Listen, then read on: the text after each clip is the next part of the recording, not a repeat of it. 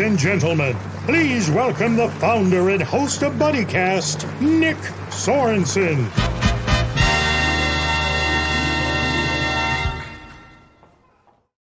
What's up, everybody? Happy Friday. I'm your host, Nick Sorensen, and joining me today is a very magical buddy of mine, Jay Mattioli. How you doing today? I'm doing good, Nick. Thanks for having me here. I love it's very warming the uh, the intro music uh, to your to your cast. Very very warming. It makes us all feel like we're buddies. Hey, everyone's a buddy on this show. Yes. This is a show for everybody. B U D D Y. Good, So- good, good. Yep. Well, I'm glad to meet you today. I'm glad to have you on this show. It means a lot to us, Dave. We always love meeting new buddies, and we always love just chatting, especially magicians. You know. Yeah, yeah. That's what this is all about: is uh, staying connected. Um, Mhm. doing all these shows, these uh, podcasts and interviews. It's kind of exploded, you know, during the pandemic time. But it's a way to really connect, and and I'll Yeah. elaborate that you know more uh, as we talk. But it really has been a, a way to uh, connect and kind of, as we were talking before, you know, moving forward. Uh, it's really important. So doing these things serve a very important purpose, I think, in our society right now. Bam. Exactly. And there's no better time to do it. You know, when people are just cooped up at home, just waiting Sure. for something to happen. You know, there's no better time than just to chat and talk, chat about the old times. You know. Sure. what we're looking forward to. So, on that note, let's talk about how you got into magic in the first place. Could you give us like? Can you run? Uh, yeah, no, uh, no big giant, um, you know, funny, unique, crazy story. I was just always into magic. I have an older brother who's almost two years exactly older, so we always sh- shared our birthday parties or whatever. And one year we had a magician. My mom hired a magician, and from then on, magic was just always something in the household that we were interested in and talked about, and we would watch all the David Copperfield episodes from Ooh. from the mid 80s all the way all throughout. I, I kind of grew up on that. Um, I'll be 40 years old this year. So the 80s and 90s is really the decades when I was a kid and most impressionable. And when it came to magic, obviously David Copperfield was was the top of that.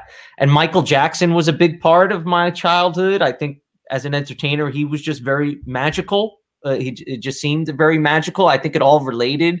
I was also a big fan of some comics and stuff. So it's all kind of related to this like fantasy world where there's superheroes that somehow spread joy. You know, Th- that's really that's really at the core of it, right? What what all these people I'm saying do. Well, what do they do? Well, they make people feel joyful or th- th- they evoke an emotion.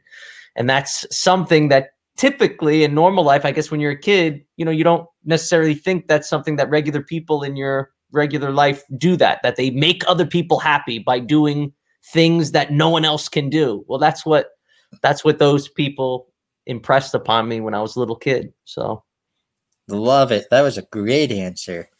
I love how you were. It's not just magic that influenced you; it was comedy. Because I'm a practicing comedian myself.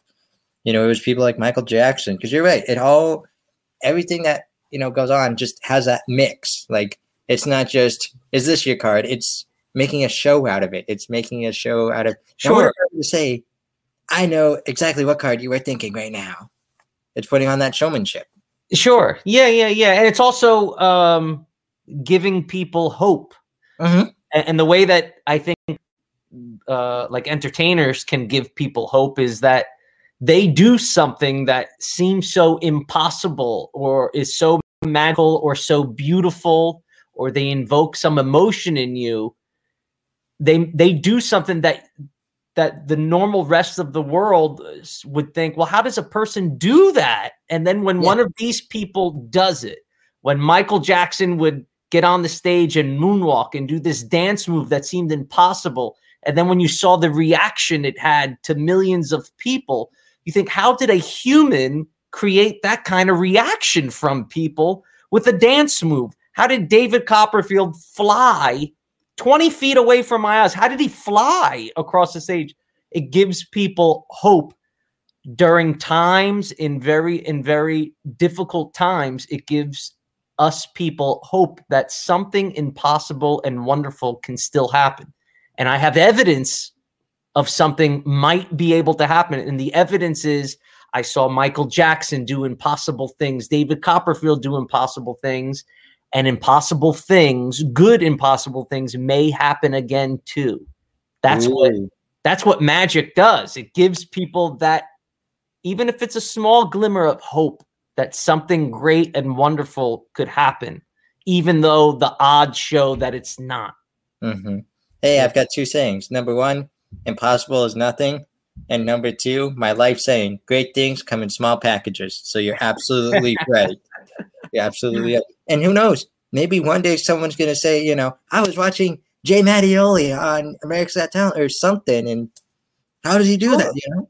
Yeah, it's the same thing. I mean, people people get inspired by all kinds of things, right? And and that's what it is. Is if there was some little kid that saw me perform magic and it made him believe that maybe he can do something impossible too and it spreads joy to other people it's it's it becomes contagious and i think yes. if you narrow it all down it's all about giving people hope and that's what that's what this pandemic has revealed that people need hope and yes. I think I think the uh, the supporting cast of frontline workers during the pandemic, it's going to soon be revealed that it's entertainers. It's mm-hmm. you know, I mean, it, it's already happening. You know, um, people watch tons of more content uh, of entertainment on on Netflix, on and then eventually when everyone is going back to live entertainment, um, you know, entertainers will give people hope that better things are ahead, that good things can happen, that we thought it was impossible. We thought this was over. And then now here's this guy singing a song and it's feel you feel it in your heart. Uh, you know, and a human created that emotion for you. It's, you know, it's creating that hope that something wondrous and amazing is gonna happen. And magic, obviously, at the core, that's that's what it does. Um, so it's kind of cool when you think of it like that. You know, mm-hmm. really, really proud to be associated with people that do that. At least that's what good magic is supposed to do. It's supposed to give people hope. You know. Yes. Yes, you are absolutely right. Now you talk about the pandemic and everything, and you're right. Like magic is giving the hope during the pandemic. What have you been up to with magic during the pandemic? Obviously, I know it's been a tough time for entertainers because sure. you I've had plenty of entertainers tell me like, hey, before this pandemic hit, I had X, Y, and Z all lined up, all taken care of, sure. and then within a matter of like one month, poof. Yeah, yeah. I mean, I get it; it's devastating, but you know, here we are, 14 months into this, pretty much at this point. Um, very quickly, uh, I um, I've always, uh, even since I was a teenager, I always tried to keep a little bit of a business sense and and realizing that I'm so passionate about being a magician and an entertainer that in order for me to continue to do that, I have to figure out how to make revenue doing it. I'm not saying become rich, but I have to make revenue. I have to, the math has to add up somewhat, kind of, sort of. So, very quickly, I was a doubter the first few weeks, but very quickly, I, I put together a studio and very quickly, I reached out my 20 years of being an entertainer, I reached out to all the people I knew and I said, Hey, I'm doing virtual shows, interactive shows, and I'll do them for pretty much any kind of event kids' parties, company parties, company meetings, company luncheons, holiday events, and we could do it interactively. And within a few weeks, I was very busy. And for the most part, I've stayed I've stayed pretty busy. I've done well over 150 virtual shows. In fact, I just I just confirmed one for a company in Florida, uh, like 30 minutes before we started this wow. streaming. It, it's it's still happening. Um, mm-hmm. It was also a way to keep up my chops. Um, yeah. You know, everyone always says, "Oh, when you get back." When you get back to performing, you're going to be weird and it's going to be all goofy. And I never really had that goofiness. Now I am starting to do live in person performances more and more, although it's still nothing near to normal times yet. But uh, I don't have that awkward because I never got off the bike In other words, I continuously have been in front of people, even though it's been in a camera. I did notice right away doing virtual shows that same adrenaline would come in when I would set a little countdown clock and a little video that would pop up on the screen counting down 60 seconds, 30 seconds before showtime. I would get that adrenaline just like as if it was 100 people in the room here, even though it was, you know, 30 kids in a classroom behind a computer screen. I got that same adrenaline and I realized the value in that, that like I need to keep that. I need to be able to keep that feeling in, in front of people. And so, um, yeah, I mean, I've probably done close to 200 shows between live in person shows and virtual shows since the pandemic begun, which has it's just keep kept my chops, you know, uh, comfortable Yes. speaking to be working on some new material. Um, and I also build some magic props for other ma- magicians. I build a lot of things that I use in my show, so I was able to work on a lot of things. And then the the silver lining for me is I have I have two kids, I have a wife, and normally 200 days out of the year I'm not home. So the last year I was home almost every day.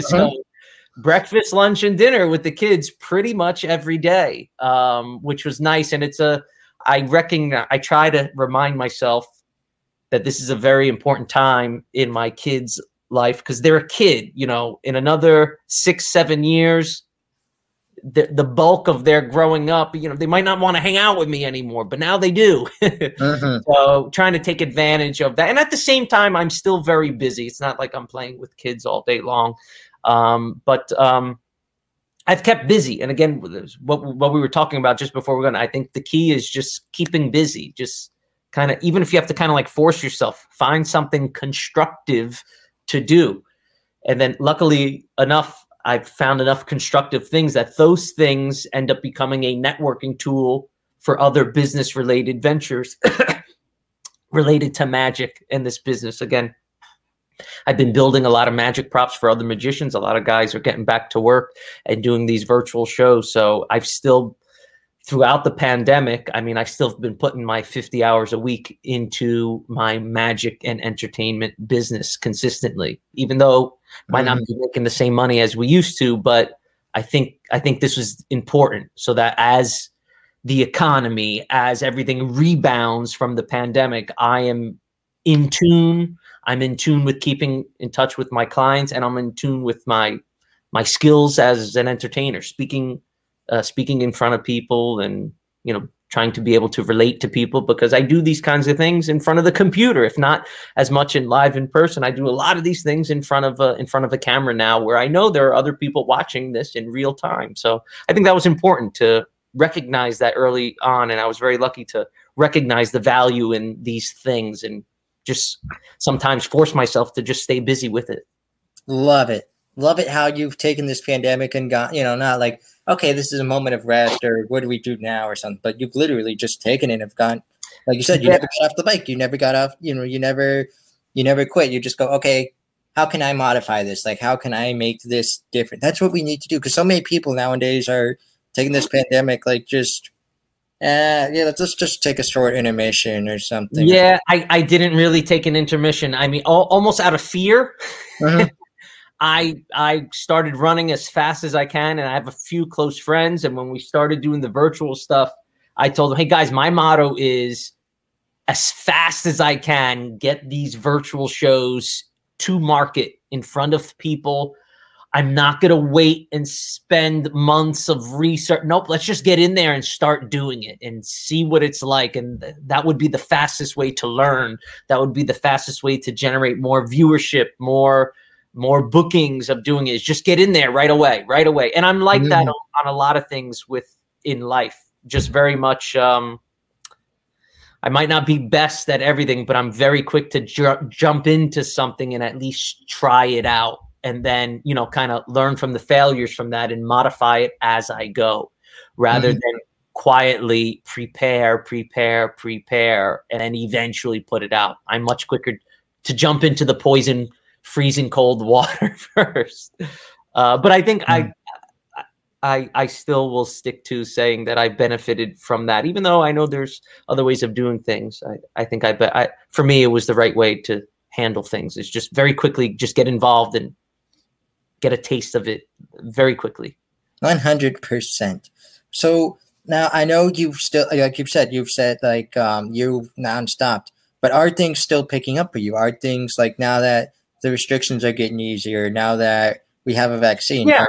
Yeah, yeah, I'm starting to fill um, live events, summer events in my calendar. Um, I think it's still probably a little early for for some venues who would normally hire live entertainment to make decisions for the summer or the late summer. Um, I think right now we're in April. It's and with the the the vaccine going out, I think we're it's still a little early to see whether or not everything in the summer how how well it's going to be. I'm hoping it's going to be good. I'm hoping it will be better than next summer.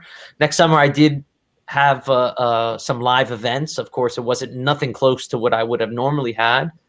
So I'm hoping this summer uh, it will return a little closer. But I am. I mean, I've already got a dozen dates in my calendar for vacation resorts and summer camps and uh, things like that. So I am counting on a a rebound. It might not be a 100% rebound, but I I will I am hoping for a, a big turnaround compared to, you know, say this winter or this fall, or even this spring. I'm, I'm hoping that it's going to rebound more. And there's been some evidence of seeing that to start to Mhm. happen. So, hmm Now let's take a travel back to your like to the to before the pandemic times. Let's take a travel back. I call them the glory days in some cases. You know, sure. You have done, from what I've seen, some traveling. Like you've done some magic internationally. Can you tell us a little bit about that or so? Uh, yeah, yeah. I've I've performed in over twenty different countries for all kinds of events, um, on cruise ships, uh, for corporate events, for public ticketed magic shows. I was uh, part of the cast of the first ever public show in Kuwait. Um, I've performed in Egypt, in Hong Kong, in the UK, uh, for all kinds of events uh, for U.S. troops in the Middle East. Uh, it was for a Navy base, um, and again, all these things kind of over the course of 20 years of being involved in this business and networking and marketing and working on your craft and you know being in touch, connecting, you know, with people. Um, yeah, I mean, I don't really miss traveling so much. Uh, again, all throughout the pandemic, I have been doing some shows, and it has required me to travel, but by car, usually within a hundred miles or a, a few hundred miles. So I've I've still had a taste of being in a van for hours at a time, getting on a plane, and figuring out how I can fold up as much things I can to fit in two suitcases. I don't really miss that. I don't miss it. it. It's always uncomfortable for me. And I've done it many times, but it's still always uncomfortable because I am still a slave a bit to to the props. You know, without any props, I'm not a guy that could just come in with a, a makeup kit bag and do an hour show for a thousand people. I just, I just, I don't understand how you can do that. How you just can't. Uh, the truth is, you, you can't unless you're really like a stand-up comedian. You you really can't unless unless unless you have a lot of other technical support, sound, lights, AV, projection screen, special effects. And yeah, sure, I guess you know, but to travel to a foreign country with two suitcases of really strange looking props if TSA or airport security opens your suitcase to them it's very suspicious looking things and having that feeling I don't miss. Uh, I'm sure I'm sure I'll return to it you know at some point as things recover but I don't miss I don't miss the the traveling uh so much. Um Mhm. not really. Um but yeah I mean it's uh, it's been an, an adventure and I and I and I plan on this adventure continuing. Um but uh, visiting different countries there's always um you know that fear of the travel the suitcases get lost along the way right Did the bags done that. uh, if you're in a country where English is not the dominant language, will they understand you? Can you can you can you break it down enough with using very little or no words so that everyone can understand? Um, you know, those are always things to things to consider. Um, so yeah, um, I'm sure eventually I'll return to those things. Mhm. Um, one one of the coolest experiences of uh, performing in in uh, different countries is uh, meeting other performers who converge on the venue where you're performing. Like I've performed at some festivals. Um, I did a show in Malaysia for three plus months with other magicians.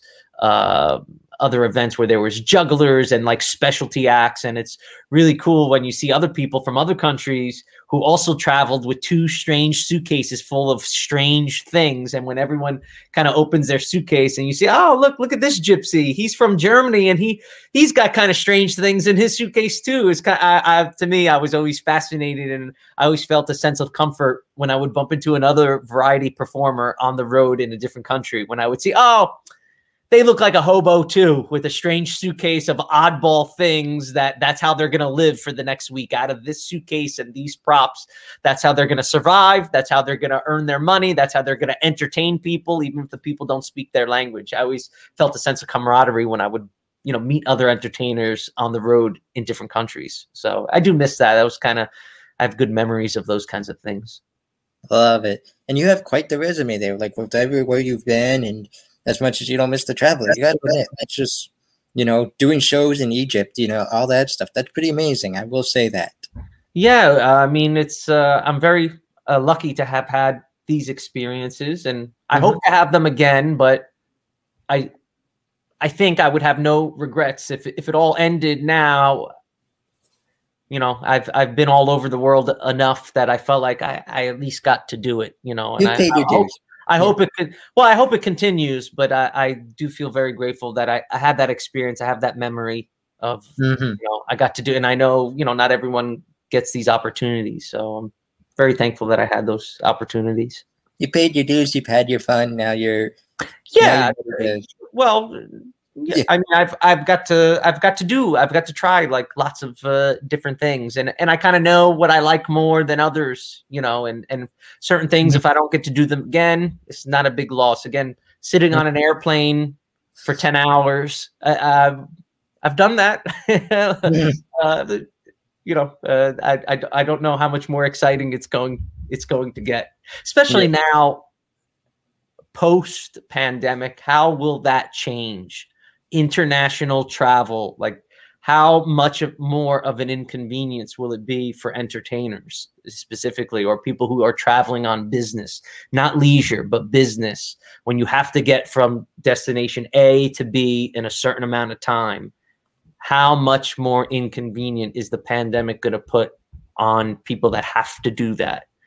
I'm not terribly looking forward to discovering it but i'm sure eventually i will hmm Now, one other thing that was on your resume was you've been on some shows, including shows like America's Got Talent.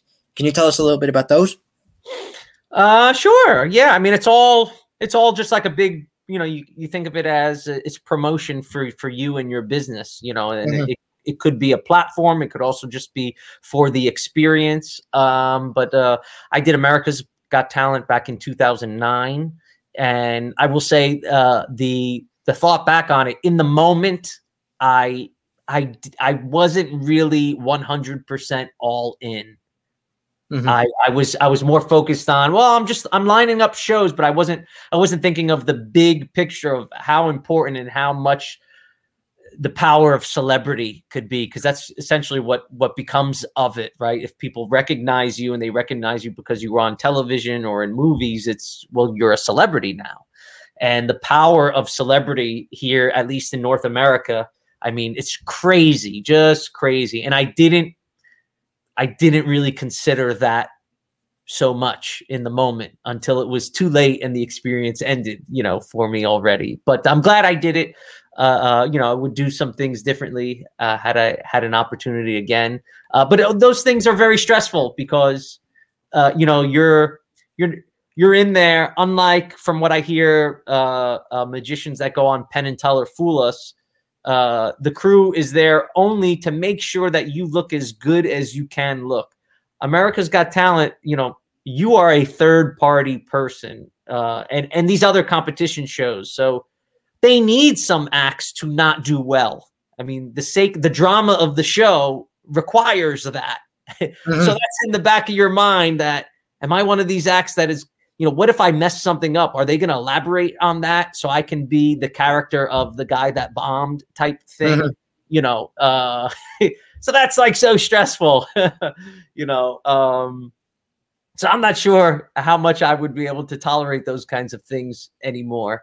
Mhm. Um, but uh, but it was good. I, I wear I wear those experiences like a badge of honor, um, knowing that hey, I did it. I got up in front of uh, a Harlem audience at Showtime at the Apollo uh, in Harlem, in New York City, in front of a notorious crowd who was there specifically to either cheer you on or boo you off stage. Yep.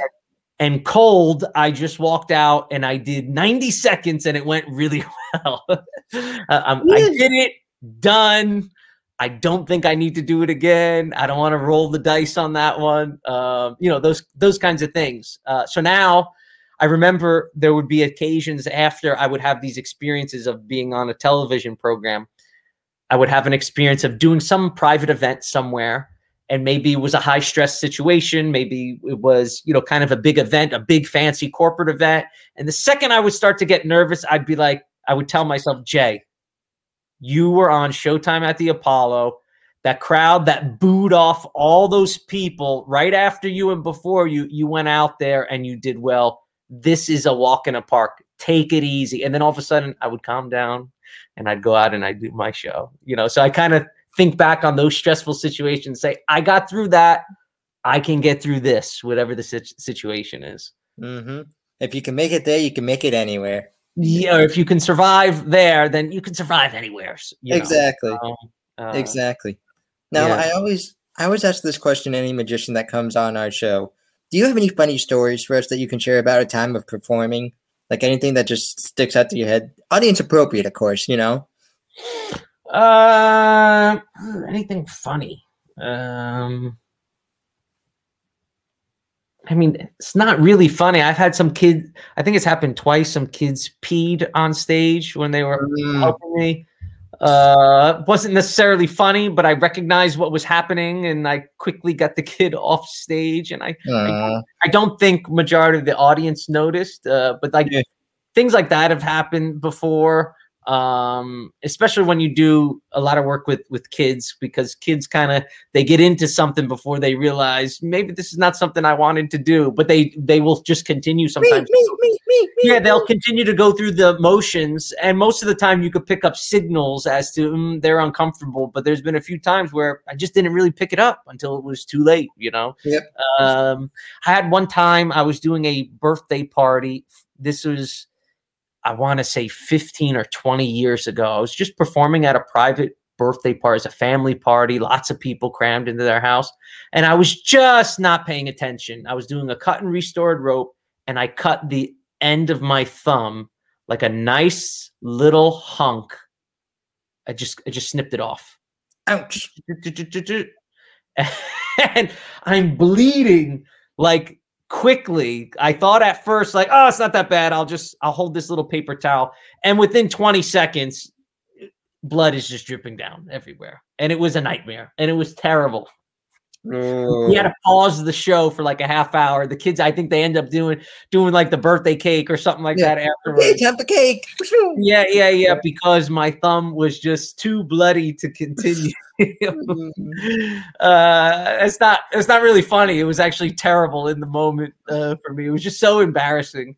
But it's Uh, something you look back at and you laugh at. Like you can't just help but laugh. yeah, Like, now I look back on it and laugh, but up until like a couple years ago, it still was not funny. It was just pretty Yeah. embarrassing. Um, Yeah. but things like that happen. Um, you know, you hope real serious things don't happen, but Mm. things happen, uh, go wrong all the time. And I'll, I'll say one thing on a, on a side note, like speaking of things going wrong, I know you asked for funny things, but um, constantly there are small little things going wrong or not going as 100% planned. And I think um, a good entertainer who, again, has been doing in the flow of doing these things, you can quickly make small adjustments throughout the performance. And they might be the smallest little things. You drop something and you pick it up quickly and it just doesn't it doesn't skip a beat. That happens all the time. You're making small adjustments all the time. I still do magic with doves, for example. And when you're working with small animals, uh, with animals, you're like an animal trainer. You know, um, again, the audience might not see it like that, but in your mind, the mechanics of making the magic happen at this point is automatic. You're more concerned with the animal trainer side of it is mm-hmm. keeping the animals tame and doing what they were trained to do and making sure they're happy and healthy as they're doing it. And when mm-hmm. you're working with animals, it doesn't always work perfectly smooth every single time. So the mark of the of the good animal trainer is you're constantly just making little adjustments to compensate things that might not have gone exactly as planned. And I will, yeah, I will, I will say like that's um, things going wrong all the mm-hmm. time. Is like you you you get used to it, and then even in real life, when I have conversations with family members and they describe a situation where something went wrong and they're devastated, I'm like, oh, that's not that big of a deal. Just keep going, but you know, just adjust and keep going, you know. And I think it's because, you know, as an entertainer, you just get used to just constantly making small little adjustments, you know. Um, mm-hmm. Have you ever had one of those like when things don't go right, like for example with the animals, like the dove in the pan trick, where maybe the duck doesn't fly out of the pan, but rather flap straight to the floor or something. Oh like yeah, I mean those things happen all the time. Yeah, yeah, all the time. I mean, hopefully they're not you know like major things, but like little things. You know, the bird didn't perch on your finger; it flew four feet to the side. Well, I quickly took two steps and I and I got it and I brought it back. I mean, it, yeah, it's just quickly thinking on your feet, making small, and it's usually just small little adjustments. You know. Mm-hmm. And being able to do that very quickly and constantly that just comes from years of just repetition of mm-hmm. doing it, you know. Um, I also I also got to ask, how did you like? How do you travel with the animals? Like, how do you get them? Like- uh, I don't. I've done it uh, only a couple of times of uh, getting on an airplane with. I just uh, I still keep the doves. I still think it's uh, it's a viable part of of the show. Um, it's getting harder and harder, but um, at this point I I only travel with them if it's a if it's a show I'm driving to. And probably probably in normal non-pandemic times 75% of the shows I do are shows that are within a thousand miles of where I am. I'm in the Washington, D.C. area. So oh, I would nice. say 75% of my business is on the eastern half of the United mm. States. Good, nice. Hey, quick question on that. If you're in the DC area, are you an all DC sports fan by chance? A little bit. Yeah, I see you're the you're well they now the Washington uh now they're the Washington football. We, we don't know what they are. Uh, yeah. I think they will still be the Washington football team, but that's still TBA. Um, but do you um, follow the Capitals? Uh, a little bit, a little bit. Um, yeah. Are you a big Caps fan? Yeah. Yep. Oh, very good. Uh, yeah, I only start to I only start to pay attention usually like in like May, you know, when it's playoff, playoff time, basically. Yeah, yeah, yeah, yeah, yeah, yeah. But other than that, uh, I love. Me, as a wizard, you gotta tell me you're a Wizards fan. Uh, not so much, not so much. I tried to get on the bandwagon 20 years ago when Michael Jordan joined yeah. the Wizards, and eh, I just, it just, you know what, it just wasn't my thing anymore. Even basketball. Yeah, that's what got me into them, and it's been a heartbreak ever since. So I totally understand. Like, yeah, yeah, yeah, yeah. Um, but uh, I enjoy football, and I was thinking, uh, why, why do I enjoy watching football so much?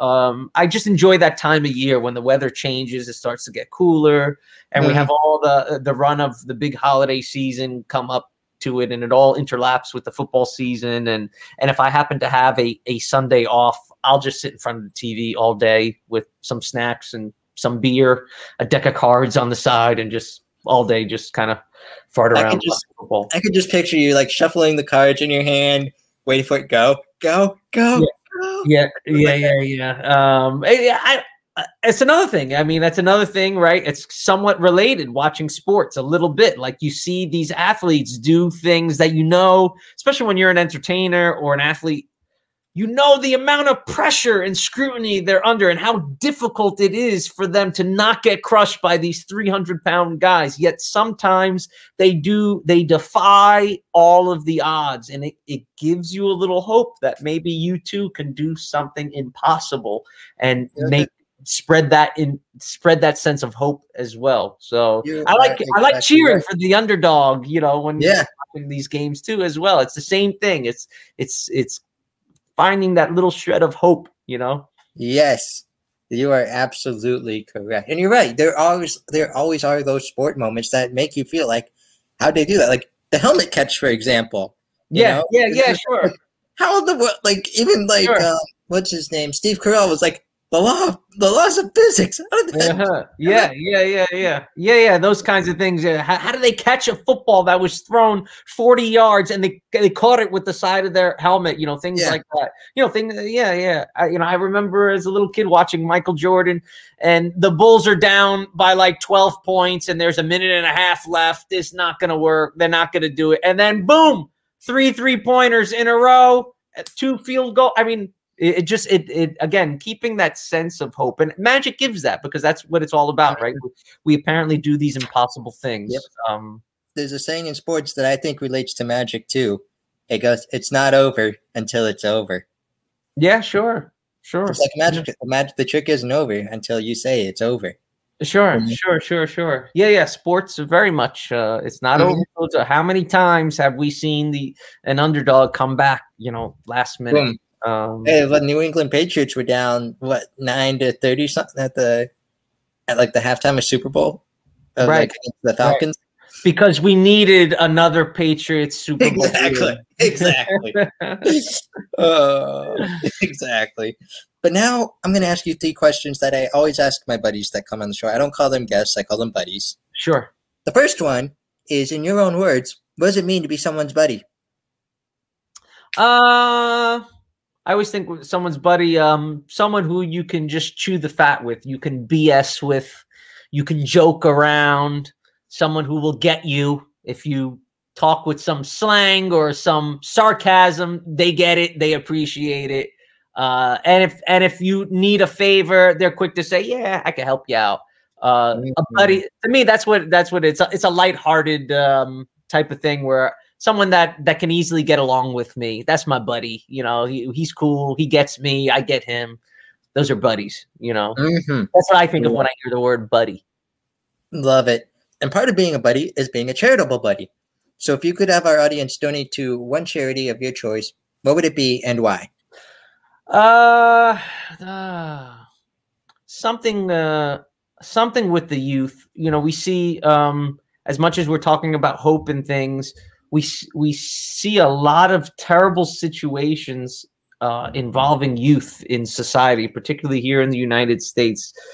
Youth somehow involved in shootings and in violence and and things like that. So if if there was something that people could could participate in is something to help guide youth maybe you know maybe you and i have been in a better situation where we had some parental guidance that skewed us away from some things that could have been detrimental to ourselves Mm-hmm.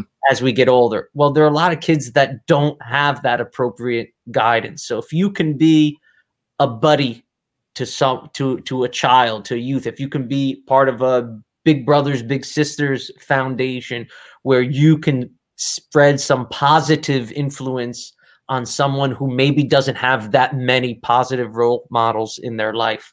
That's that's where I would put all my uh all my attention towards because it's heartbreaking uh, when you see some of the things that some of the youth get involved in and and I I feel bad for them and I think of where's their parents where was their family how did they Uh-huh. get to this point and I think they they just need better influences in their life so if you can be a buddy to one of these young people I I think that's what we need so that's where I would go with that Bam. Love that answer. You're right. It's not just something like where you are just here's 50, here's a fifty dollar donation. A fifty. No, it would be more time spending time with Exactly. Exactly. That's, what they what need. That's what it needs. Yeah, yeah, just doing positive things, you know. Um, Yeah. Exactly. Now I'm gonna. I lied. I, I'm gonna ask you two more questions. sure. The first one is what we call the ultimate buddy cast buddy question. You ready for this though? Ready. To anyone who wants to be a magician out there, what is your advice to them? Um, just go out there and just start doing it. um, I'll try to make this as brief as as possible. But my advice is just get in front of people. And I know during the pandemic that's very difficult. Get in front of people, whether it's Zoom, and also uh, just executing. You know, a goal. If you want to learn this new trick, uh, stop putting it on the back burner. Get that book or whatever it is, a video, and learn that trick and put in the practice for and and, and don't pro- procrastinate. Just go and just do it. Just no excuses. Just do it. Just don't worry if you fail. Just get out there and repeat. Just do it, do it, do it as much as you can. I'm a big fan of the show Shark Tank. Mm-hmm. People will say I'm a sellout. And one of the guys on the show, one of the uh, sharks, is Robert Herjavec. And he's got he's got a good, very back good good story where he comes from. And he said something a few weeks ago that really resonated. He said he knew he recognized that he was not talented, which I think is not true. But he said he recognized early on he did not have very much talent. So he decided that he was going to just have to execute better than everyone else. And that is so, so important. That resonated with me so much. I might not be the best magician, the best dad. I might not be all of these things, but I show up I deliver. It might not be, might not have been the best, but I will, I will show up. I will deliver. I will get from A to B. And I think having that attitude in life as well as in your magic, just showing up and just doing it, even if it, even if it needs work, okay, you continue to work on it. But to stand on the sidelines of life and not participating because you're thinking I'm not ready or I'm getting ready I'm I'm gonna fiddle a little more. Oh, it's hard for me to get to that basketball practice because the the court is on the other side of my neighborhood and I don't feel like walking. And uh, stop the excuses. You just got to go from A to B, and when you get to B, you go from B to C. Um, I'm very lucky that I kind of just stumbled into that, maybe out of stupidness or being ambitious, but I I very quickly tried to just accomplish small little goals. I wanted to learn a trick. I literally bought the book or the instructions and I practiced it very, very quickly. And over a few days, it got comfortable enough that I was like, I'm gonna, I'm gonna, I'm gonna start doing this in front of people and just, just start doing it. Um, sometimes people live with this fear of just getting their feet wet. And I'm, I've been very much of just go out and just start doing it. Just start doing it. No reservations uh, no procrastinating. Just go from A to B, and then when you get to B, then you work on going from B to C. And um, sometimes people get caught up with the big picture. How am I going to go from A to Z? It's such a far journey. I understand. The way you're going to get there is one foot at a time. Go from A to B. You got it. Good. Now, now work on going from B to C. Keep trying. You got it. Now from C to D. So I kind of I kind of stumbled into that philosophy, you know, especially over the last 20 years of of being an entertainer. So that would be my advice is just go out there and start and start doing it. Set little goals out, make them little goals that you can accomplish that are accomplished. And maybe all together they become this really big goal, but may break it down into little steps from A to B, B to C, whether it's practicing some sleight of hand, whether it's figuring out how to book birthday parties, whether you want to be a cruise ship magician one day. Just get out and, and start working on the small steps to get you there rather than saying, uh, it's kind of big. I'll, I'll, I'll, I'll kind of figure that out a little later. No, no later. You can start working on it now. Right here, right now. Uh, are you a fan of the movie Rocky Balboa? Oh, like, very nice. Yeah, yeah, sure. Yeah. Like they say in the new Creed movies, one step at a time, one punch at a time, one round at a time. That's right. It's very much like that. Life is it's it's a marathon. It's not it's not a sprint.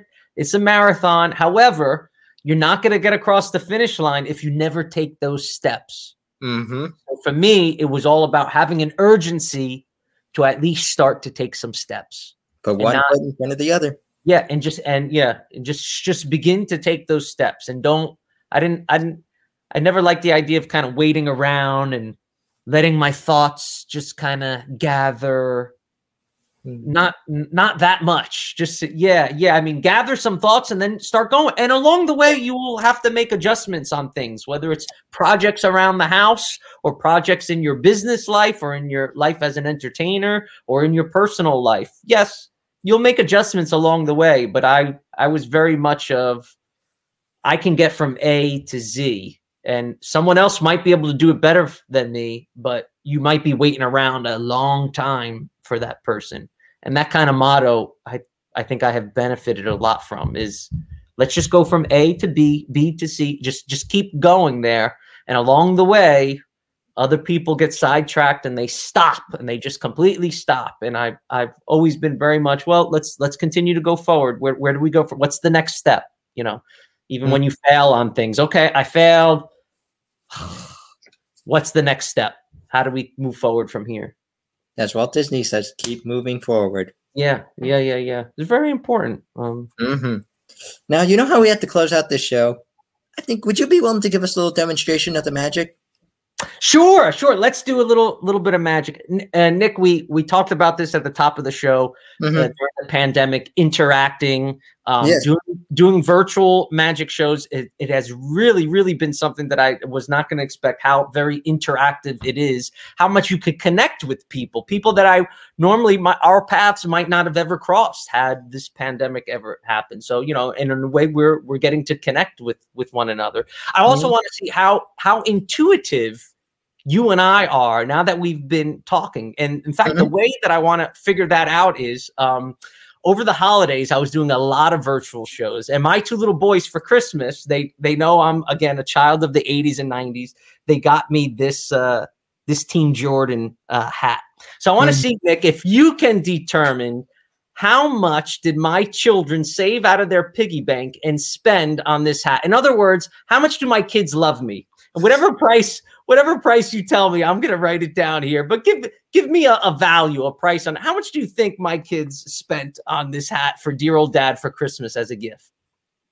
Seventy-nine dollars. Seventy-nine. I wish they loved me a quarter of that much. Seventy-nine dollars. Nick, do you want to get any more detailed? Do you want to add any cents to that? Seventy-nine dollars. Any cents? Seventy-nine ninety-nine.